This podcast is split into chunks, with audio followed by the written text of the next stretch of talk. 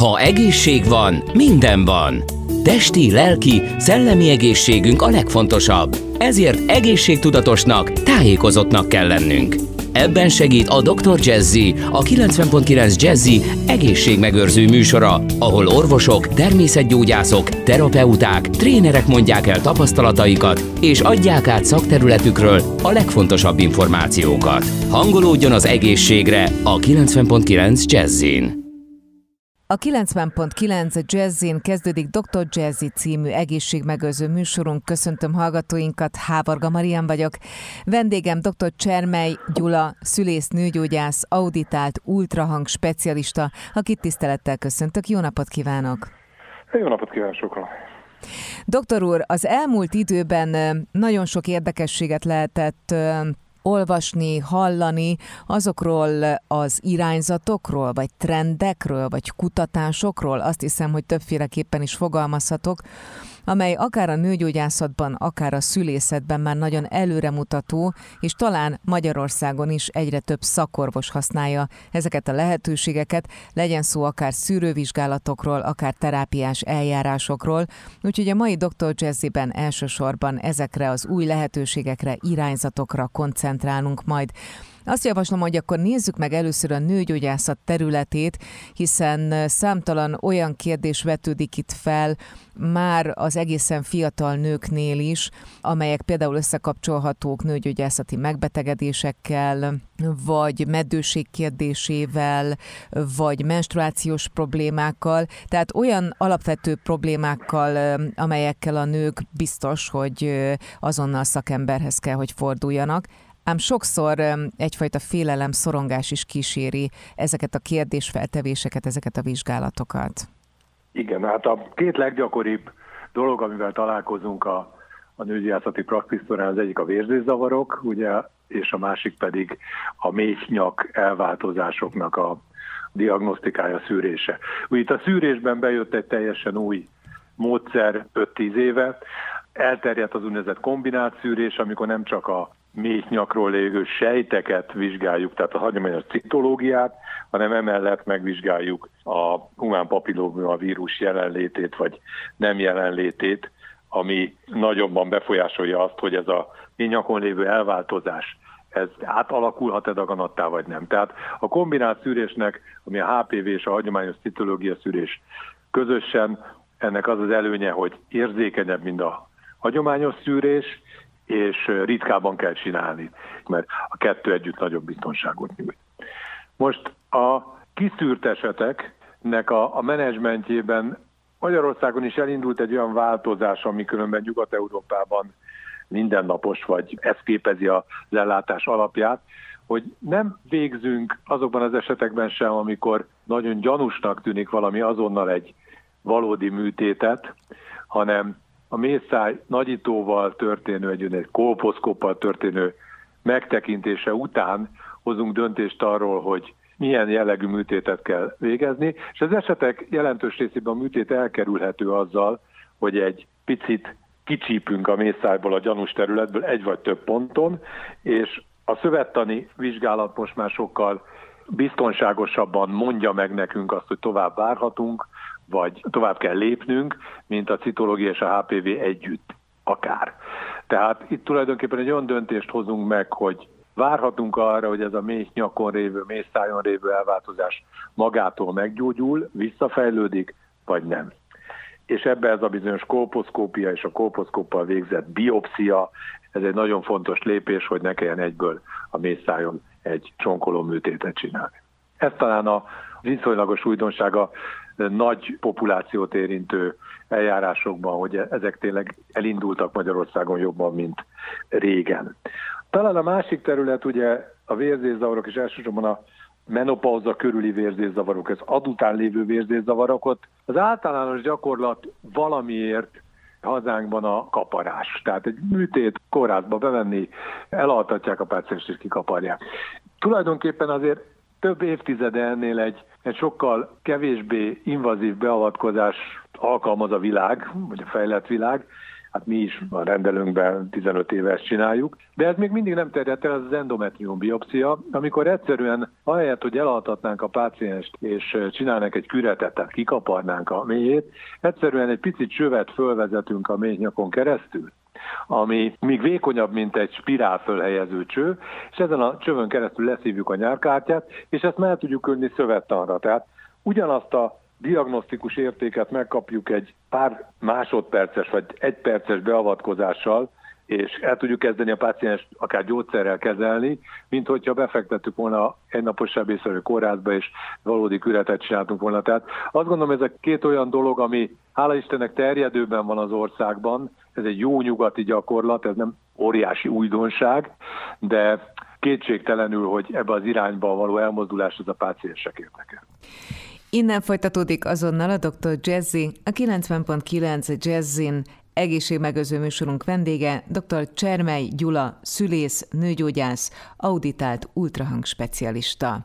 Ez továbbra is a Dr. Jazzy, a 90.9 Jazzin, Hávarga Marian vagyok, egészségmegőző műsorunk vendége, dr. Csermely Gyula, szülész, nőgyógyász, auditált ultrahang specialista. Meg lehet-e határozni, például most egy pillanatra visszatérve a, a mély szájsebhez, vagy a mély nyakon lévő elváltozásokhoz, hogy valójában mi váltja ki itt ezeket az elváltozásokat? Most nem feltétlenül a genetikai érzékenységre gondolok, hanem van -e esetleg az életvitelünkben, vagy, vagy bármi másban olyan ok, okozati összefüggés, amire kevésbé gondolunk, vagy figyelünk? Hát azt ugye tudjuk, hogy a méhnyakrákot egy vírus okozza, ez, ez egy okokozati összefüggés. A vírussal való megfertőződés az szexuális úton történik. A vírus hatása ellen való védőoltás, a HPV oltás az egyre inkább elterjedőben van a világban, azokban az országokban, ahol Ausztrália, ahol egy nagy átoltottság van, drasztikusan visszaesett a méhnyakrákoknak a, az aránya. A mészájon különben nagyon sok más dolog is okozhat elváltozást, ezek többnyire jó indulatú elváltozások, pont ez a bizonyos kombinált szűrés, ami a HPV jelenlétét vagy nem jelenlétét mutatja, ez segít minket abban a döntésben, hogy mit kell csinálnunk. Az új korszerű citológiai vizsgálatokban van egy olyan módszer is, ami nem csak azt tudja megmondani, hogy ott van a HPV, hanem hogy a HPV elkezdette úgymond dolgozni a sejtekben, tehát tulajdonképpen ez a korszerű, speciális szűrővizsgálat ez sokkal érzékenyebb és jobban segíti a klinikust a döntésben. Akár egy olyan döntésből csináljon egy nagyított vizsgálatot, aztán csináljon egy kis kicsípést ebből a mészájból. Találkozik-e jellegzetes visszatérő motivumokkal a nőknél életvitelben? Hát ugye azt tudjuk, hogy a dohányzás például valami érdekes módon a ményakrák kialakulásában ez egy rizikófaktor. Rizikófaktor a gyakori szexuális partnerváltás. Életmódban ezt a két dolgot lehet alapvetően látni a ményakrák esetében. Nézzük akkor, hogy melyek azok a lehetőségek, amelyek most a szülészeten előremutatóak. Itt sokkal nagyobb és drasztikus változás van az elmúlt 15-20 évben, mint a nőgyógyászatban. A szülészetben egy új szakág jelent meg, ez a magzati medicina. Ez tulajdonképpen a méhen belüli diagnosztika és bizonyos fokú kezelések, akár műtéteknek a szakága. Ezen a területen az ultrahangtechnika fejlődésével, a különböző genetikai vizsgálatok fejlődésével egy átütő változás következett be. Az egyik átütő változás az, hogy az új ultrahangkészülékek lehetővé teszik azt, hogy egy 6-7 centis, azaz 12 hetes, 13 hetes magzatnak a teljes anatómiai szűrését megcsináljuk, beleértve azt, hogy a szívét is megvizsgáljuk. Ez miért olyan fontos, hogy a szívét megvizsgáljuk? Azért, mert a leggyakoribb fejlődési rendellenességek azok a szívfejlődési rendellenességek. Tehát, hogyha alaposan megnézzük a 6 centis magzatnak az 5-7 mm nagyságú szívét, akkor azon jól láthatók a szív struktúrái, a kamrák, a pitvarok, a kiáramlás, a nagyerek, a nagyerek egymáshoz való viszonya, és ebből hogyha ezt jól nézzük, akkor a súlyos szívhívák 90%-át észre lehet venni. Ez kétségtelen egy nagyon jó gép és egy nagyon jó nagy tudású szakemberre van szükség, és sok-sok ráfordítható időre, hisz nem mindig fekszik úgy ez a magzat, hogy ezt ideálisan lehet látni. Viszont, hogyha ezt megtesszük, akkor a súlyos szívhibák 90%-át észreveszünk a 12. terhességi héten, és ez messze jobb mondjuk a, a magyarországi átlagos várandóság alatti teljes detektációhoz képest, ami, ami körülbelül 30 százalék. Tehát, hogyha nem végeznek ilyen alapossággal, egy populációt ott 30%-ban veszik észre a várandóság alatt a szívfejlődés, súlyos szívfejlődési rendelséget, akik így vizsgálnak meg 90%-ban. És ez a 12. hét.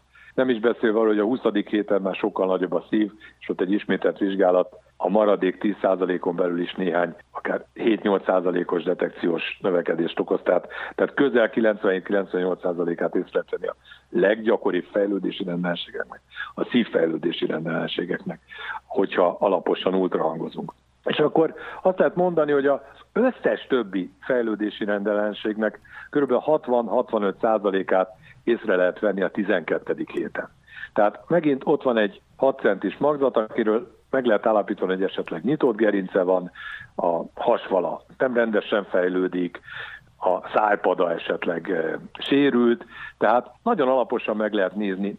Ehhez kétségtelenül, hogy nagyon nagy időráfordítás kell. Tehát az én gyakorlatomban azt látom, hogy 40 perc a minimum, ami alatt el lehet végezni egy, egy ilyen vizsgálatot. Ha nagyon szerencsések vagyunk, akkor 30, de nagyon sokszor előfordul, hogy sok-sok órát van velünk egy páciens, hisz több etapban nézzük őt, mert várnunk kell egy marzati pozíció felvételére, vagy a mély esetleg hátrahajlott, és nagyon messze van az ultrahangfejtől, vagy esetleg egy vastag hasfal akadályoz minket a tiszta látásban. Tehát ez egy, ez egy olyan terület, ahol óriásit fejlődött a technika, óriásit fejlődött a tudás, az a tudás is, hogy mit látunk. Tehát a, a 12 hetes magzat vénás szisztémájának a vizsgálatára lehetőség van, és bizonyos esetekben föl is vetődik az a kérdés, hogy ezt meg is kell vizsgálnunk. Tehát ez egy óriási izgalom és, és egy klassz dolog. A másik ilyen terület az a, az anyai vérben keringő lepényi DNS-eknek a vizsgálata, ami egy óriási fejlődésen ment át az elmúlt nyolc évben. Ugye a anyai vérben vannak olyan DNS darabkák, amik a lepényből jönnek. A lepény és a magzat többnyire ugyanazt a genetikai állományt hordozza. Van olyan eset, hogy a lepény egy kicsit eltérettől, ezek az nagyon speciális esetek, de általában ugyanaz. Tehát, hogyha meg tudjuk nézni az anyai vérbe levő lepényi DNS-eket, és ezeket egy speciális módszerrel meg tudjuk mondani, hogy melyik kromoszómához köthetők, vagy milyen DNS szakaszhoz köthetők, és ahhoz tudjuk, hogy az adott szakasznak a típusa az, az mit jelent, az jelente valami betegséget, vagy nem, nagyon egyszerűen elmondva, akkor nagyon sok mindent föl tudunk fedezni. Innen folytatjuk hamarosan a Dr. Jazzit, a 90.9 Jazzin. Egészségmegőző műsorunk vendége, dr. Csermely Gyula, szülész, nőgyógyász, auditált ultrahang specialista. Folytatódik a Dr. Jazzy a 90.9 Jazzin. Egészségmegőző műsorunk vendége dr. Csermely Gyula, szülész, nőgyógyász, auditált ultrahang specialista, akivel az előző percekben tehát arról beszélgettünk, hogy melyek azok az előremutató lehetőségek, vizsgálatok, eljárások, amelyek segíthetik a szülész nőgyógyász szakemberek munkáját. Tehát van egy nagyon értékes vérvételünk, és van egy nagyon értékes ultrahangvizsgálatunk. És emellé még van egy nagyon értékes kockázatbeslő rendszerünk. Amikor ultrahanggal látunk valami eltérést, az, az egyszerű. Ott van, nincs ott, beteg, nem beteg, így beteg, úgy. De vannak olyan dolgok, ami apró jelek, és az apró jelek azok növelik egy kromoszoma rendellenesség kockázatát. Vannak a vérben keringő fehérjék, ezek nem DNS fragmentumok, hanem fehérjék, amiknek a szintje emelkedhet vagy csökkenhet eltérés esetén. Tehát, hogyha jó alaposan megnézzük ultrahanggal a magzatot, és megnézzük ezeknek a fehérjéknek a szintjét, akkor következtethetünk abba, hogy ez a magzat valószínűleg jól van, vagy valószínűleg valamilyen betegsége van, és nem feltétlenül kromoszóma betegsége, hanem egy kromoszóma betegség alatti kórkép is, is gyanús lehet.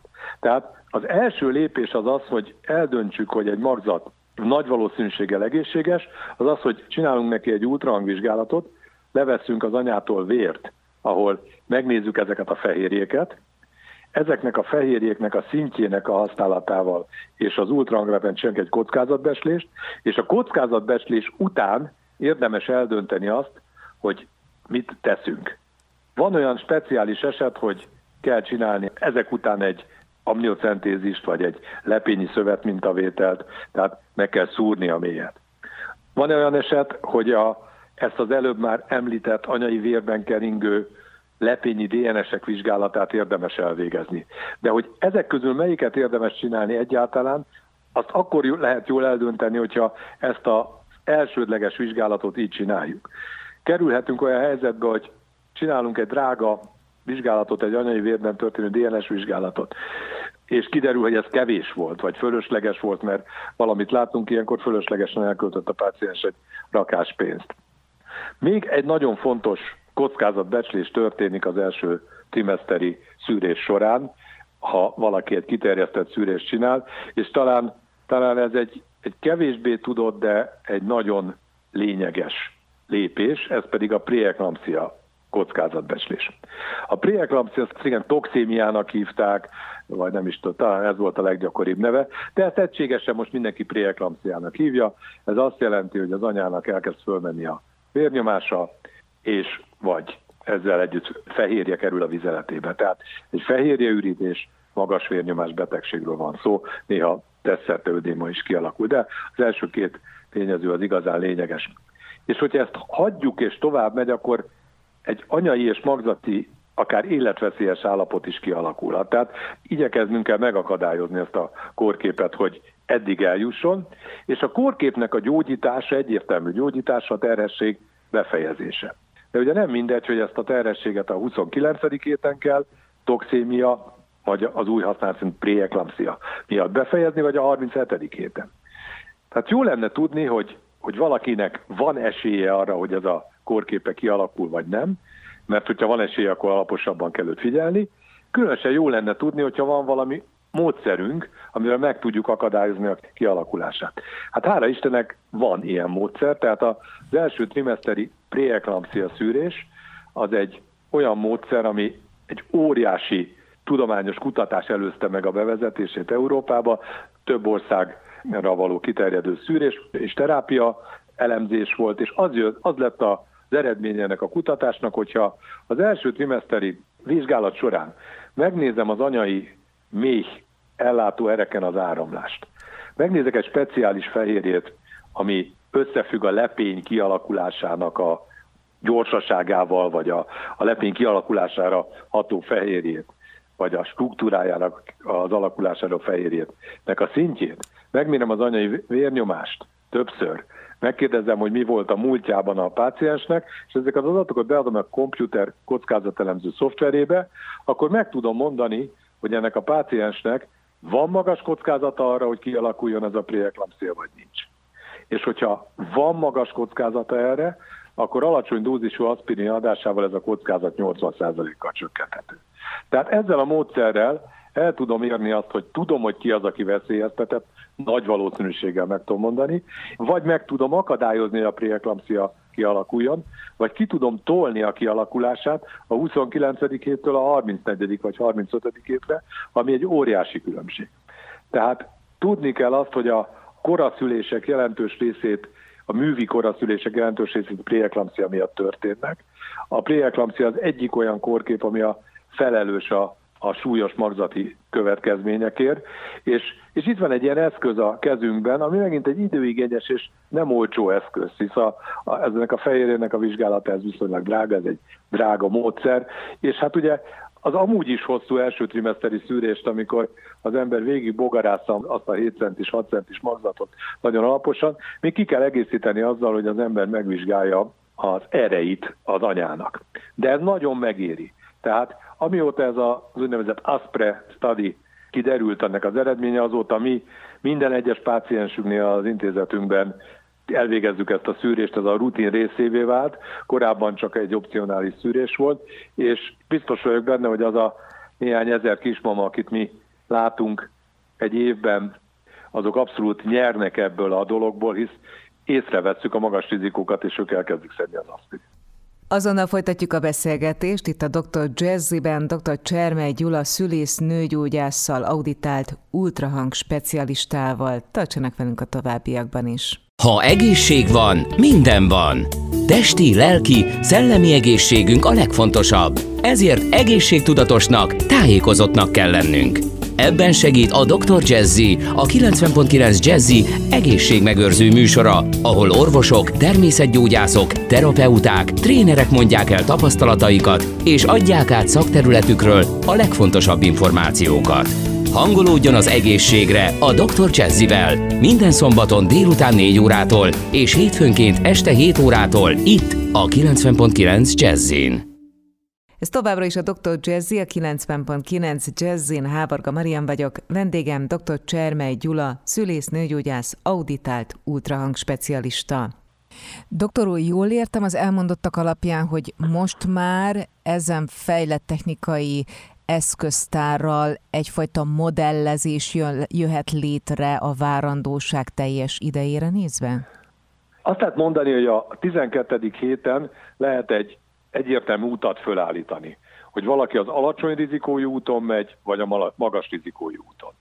Sok minden szempontból, fejlődési rendenség szempontjából, préeklampsia szempontjából, cukorbetegség szempontjából, hisz hogy megnézzük az anya súlyát is és a magasságát is, de ez egy teljesen másik terület. Itt is történik egy kockázatbecslés. Itt is történik javaslat arra, hogy akkor a cukorterheléses vizsgát jöjjön előrébb, stb. Tehát igen, az első, ez a, ez a vizsgálat, ez ad egy utat, hogy van egy zöld út, és van egy út, ahol több ellenőrzés van. A zöld úton utána vannak állomások, a 20. heti vizsgálat, ami megint, hogyha minden rendben, akkor megy tovább a páciens a zöld úton, hogyha ott találunk valamit, akkor megint átmegy a, az ellenőrzős kapus úton. Ez egy ilyen modell, tehát talán a legnényesebb vizsgálata a várandóságnak az első trimeszteri kiterjesztett szűrés, ahol zöld utat lehet adni, vagy egyből egy magas kockázatú útra lehet terelni a pácienst, és utána a zöld úton elég a 20.-30. héten megcsinálni azokat a megfelelő vizsgálatokat, amit ugye megkövetel a, az irányelv, plusz a várandós gondozásnak pár, pár lépése, laborleletei, és bármikor, amikor a, a zöld úton azt látjuk akár a 30. héten, hogy hoppá, ez a magzat kisebb, mint aminek kéne lennie, kezdenek romlani ilyen vagy olyan áramlásai, akkor megint az ellenőrzéses nehezebb vagy alaposabb útra lehet terelni. Tehát ez így van. Tehát ilyen modell van, vagy azt lehet mondani, hogy ez egy ábra, hogy hova terelődik az alacsony és a magas kockázatú beteg, vagy páciens.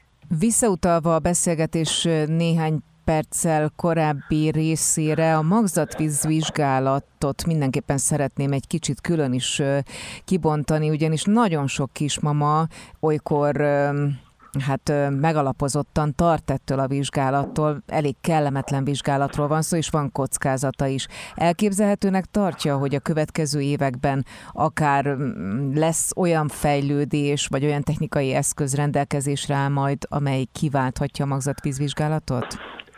Már most is van ilyen. Tehát tulajdonképpen a, az a teljesen fals gondolkodás, hogy valaki idős és magzatvízvizsgálatot kell végeznie, ez tulajdonképpen már megdőlt 10-15 évvel ezelőtt, amikor a kockázatbecslés alapú szűrés elindult, tehát azt mondtuk, hogy ne azt szúrjuk, aki alacsony kockázatú és 40 éves, hanem azt szúrjuk meg, aki 22 éves és magas kockázatú, mert nyilvánvalóan neki több esélye van, hogy beteg lesz.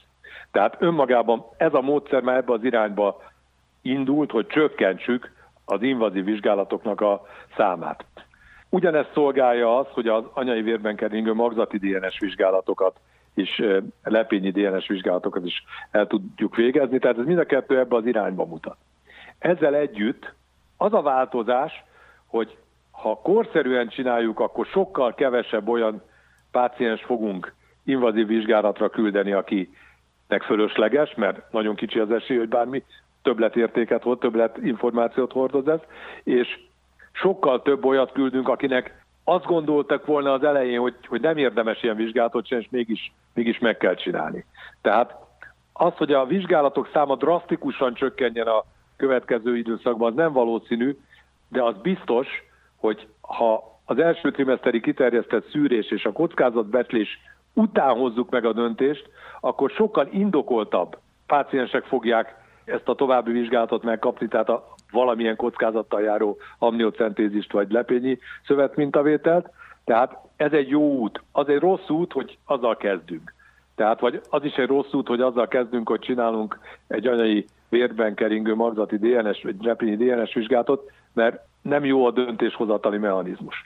Tehát visszatérve erre, igen, már most megvan az eszközpark, hogy a fölösleges kockázatos invazív vizsgálatokat elkerüljük, viszont a másik oldalról, ha ezen az úton lépünk, akkor sokkal több olyan esetet fogunk invazív vizsgálattal ellátni, akik kicsúsztak volna ebből a ernyőből, és csak a szülés után derült volna valami ki. Hamarosan folytatódik a Dr. Jazzy, a 90.9 Jazzin egészségmegőző műsorunk vendége dr. Csermely Gyula, szülész, nőgyógyász, auditált ultrahang specialista. Folytatódik a Dr. Jazzy, a 90.9 Jazzin, Hávarga Marian vagyok, egészségmegőző műsorunk vendége, dr. Csermely Gyula, szülész, nőgyógyász, auditált ultrahang specialista. A koraszüléseket is említsük meg mindenképpen, hiszen nagyon örömteli az a fejlődési út, hogy egészen extrém súlyú kisbabák is képesek aztán egy viszonylag normális fejlődési ütemmel később beérni a kortársaikat, tehát már fél kilós, 60 dekás kisbabák is életben maradnak, és jók a további esélyeik is. Mit tehet magáért a kismama, hogy minél kevesebb legyen, vagy minél kisebb legyen a koraszülés kockázata, és ha mégis megtörténik, akkor utána mi a protokoll? Ugye nekünk két eszközünk van a koraszülés kockázat csökkentésére. Ezzel együtt, hogy valóban vannak jó esetek, azért ez egy óriási terhet jelent, mind az újszülöttre, mind a, a szülőkre, hogyha egy 25-26 hetes nagyon korai koraszülésbe következik. Minél később következik be a koraszülés, tehát mondjuk a 32. hét után már so, sokkal, de sokkal jobbak az esélyek. Tehát nekünk az lenne a feladatunk, hogy minél kevesebb koraszülés legyen a 32. hét előtt, és két nagy fejlődés van ebben a területen. Az egyik ugye a már említett preeklampsia szűrés, hogy a magas kockázatú eseteknél az alacsony dózisú aspirin adása mellett később alakul ki a preeklampsia, hogyha egyáltalán kialakul, és később kell koraszülni, vagy nem koraszülni kell. Tehát ez egy, ez egy drasztikus lépés a koraszülés számcsökkentésére, és, és jó lenne, hogyha minél több páciens esne át ezen a szűrésen. A másik az egy sokkal egyszerűbb szűrés, az a 20.-24. terhességi hét között egyszerűen meg kell mérni a, a mészájnak a hosszát ultrahanggal. Ez nem egy, nem egy túl bonyolult mérés, ezt is el lehet rontani, de de nem egy túl bonyolult mérés, és meg kell kérdezni a pácienst, hogy volt-e valaha a szülése. Ha nem volt, és normális a mészáj hossza, akkor ő neki kicsi az esélye arra, hogy koraszülése legyen. Nem, nem kizárt, de kisebb az esélye, vagy normál esélye van. Hogyha azt látjuk, hogy rövidül a mészáj, akkor viszont és ez sokszor némán rövidül, tehát a, a, a páciens nem is veszi észre, nincs is igazi fájdalma. Persze valamiért rövidebb lesz a pénzszája 20, 20 és a 24. hét körül végzett ultrahangvizsgálat során, és ezekben az esetekben, hogyha ezt kiszűrjük, és találunk, találunk egy ilyen rövid mészájat, és alkalmazunk egy terápiát, ami egy egyszerű terápia, progeszteront ami amúgy is termelődik különben a, az anyában. Progeszteront adunk lokálisan a hüvelybe, akkor a koraszülések számát csökkenteni tudjuk, hogy 40%-kal ebben a csoportban a koraszülések számát, tehát a, a, a kiszült rövidmészájos csoportban. Ez egy óriási eredmény. Ez az összkoraszülések talán 8%-át is lehet ezzel csökkenteni, ami, ami nagyon nagy dolog. És ehhez ultrahanggal kell megmérni a, a mészájat. Nem elegendő, hogy az ember az ujjával megtapintja, vagy körülbelül érzi, hogy mi. Tehát ez egy mérhető, precíz vizsgálat, egy ultrahangfejet bevezetünk a hüvelybe, üres anyai ójag mellett, és megnézzük, hogy milyen hosszú a mészáj. És nagyon fontos, hogy megkérdezzük, hogy volt-e koraszülése valakinek, mert hogyha már volt, akkor ő magas kockázatú csoportba tartozik, és őt is kezelni kell. Tehát van eszközünk, ez az eszköz plusz a preeklampsia szűrés drasztikusan tudja a koraszülések számát csökkenteni. A beszélgetésünk végén egy meglehetősen megosztó témát hoznék be, ez pedig a császármetszések, illetve az indított szülések kérdése, mert hogy ez megosztja ugye a várandós nőket is, meg az orvosokat is. Sokan azt mondják, hogy túl sok császármetszés zajlik ma Magyarországon, akár még kórházakra is ki lehet ezt egy kicsit hegyezni ezt a témát, és hogy hagyni kellene a nőket akár hosszabban is vajudni, de minden esetre természetesen természetesebb közeget biztosítani számukra. Ahogy említettem, ez egy nagyon megosztó téma, de önnek mi a tapasztalata? Mit szeretne igazán a kismama? Hát teljesen változó. Tehát van olyan kismama, aki igazán azt szeretné, hogy mindenképpen császármetszésre lenni, és van olyan kismama, aki ragaszkodik hozzá, hogy minél tovább megkapja az esélyt arra, hogy a szülés az üvei úton befejeződjön. Ez különben társadalmaként eltérő megközelítés. Szóval itt, itt van egy anyai és van egy szakmai oldal. Azt kell látnunk, hogy a hüvei szülésnek is vannak árnyoldalai és örömei és előnyei, a császármetszésnek is vannak árnyoldalai és előnyei. Én, én nem akarok ebbe állást foglalni, hogy így vagy úgy akarjon egy páciens szülni. Nyilvánvalóan a hüvei út tűnik a természetes útnak, és ez a, volt a, az emberi fejlődés során a szülésnek a módja. Hozzátesszük, hogy, hogy egy nagyon veszélyes módja volt, hisz, hisz hogyha belegondolunk, hogy egy nem extrém magas császármetszés arány, mondjuk egy nyugat-európai 15-20 százalék körüli aránynyal mennyi magzatot és anyát meg lehet megmenteni, ezeknek jelentős részével baj történt volna, hogyha nincs császármetszés, mint technológia. Azt, hogy, hogy lassan 50 százalék körül van a császármetszés frekvencia bizonyos kórházakban, ez, ez kétségtelen egy szociális vagy egy anyai nyomás, egy nagy agódás a szülészek részéről a, a magzatok és az agyák miatt. És hát az, hogy ez nem 7-8 szülése van egy páciensnek jellemző, hanem 1,4 átlagos vagy 1,6 szülése van átlagos egy magyar hölgynek, tehát két-három gyermeknél nem vállal többet, és ez azért nem növeli extrém módon a kockázatát annak, hogy, hogy császármetszéseket végezzenek. Önök a mai dr. Jazziben dr. Csermely Gyula, szülész nőgyógyászt, auditált ultrahang specialistát hallották. Doktor úr, nagyon köszönöm a beszélgetést. Én is köszönöm viszontlátásra. Önöknek pedig megköszönöm megtisztelő figyelmüket, mára búcsúzik a szerkesztő műsorvezető Hávarga Marian.